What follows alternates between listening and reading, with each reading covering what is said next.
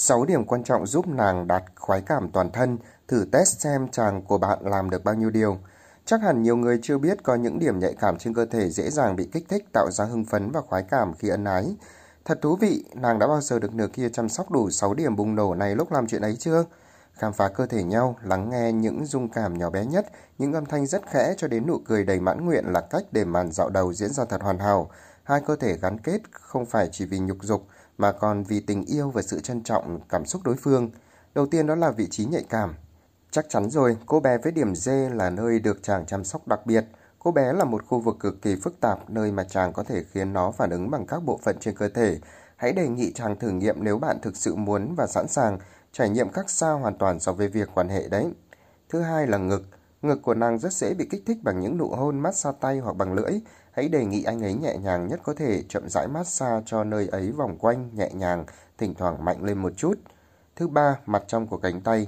Nếu nàng đã từng chạm vào cánh tay của mình, nơi da siêu mềm mại và tinh tế, nàng sẽ có thể biết khu vực này nhạy cảm như thế nào. Rất ít khi nàng hay nửa kia quan tâm đến nơi này đúng không?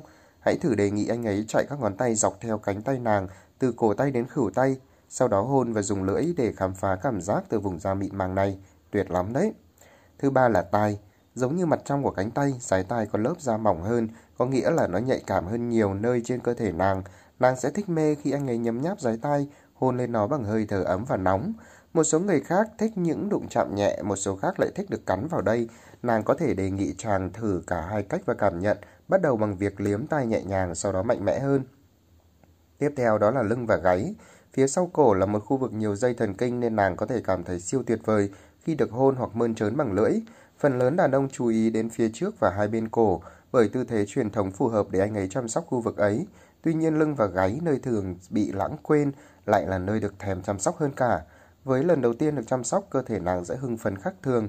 Tuyệt nhất là thì thầm nói với anh ấy, em muốn anh vén tóc em lên hôn dọc sống lưng cho đến gáy, hôn dọc đường chân tóc của em, hãy chăm sóc nó như bầu ngực của em xem nào.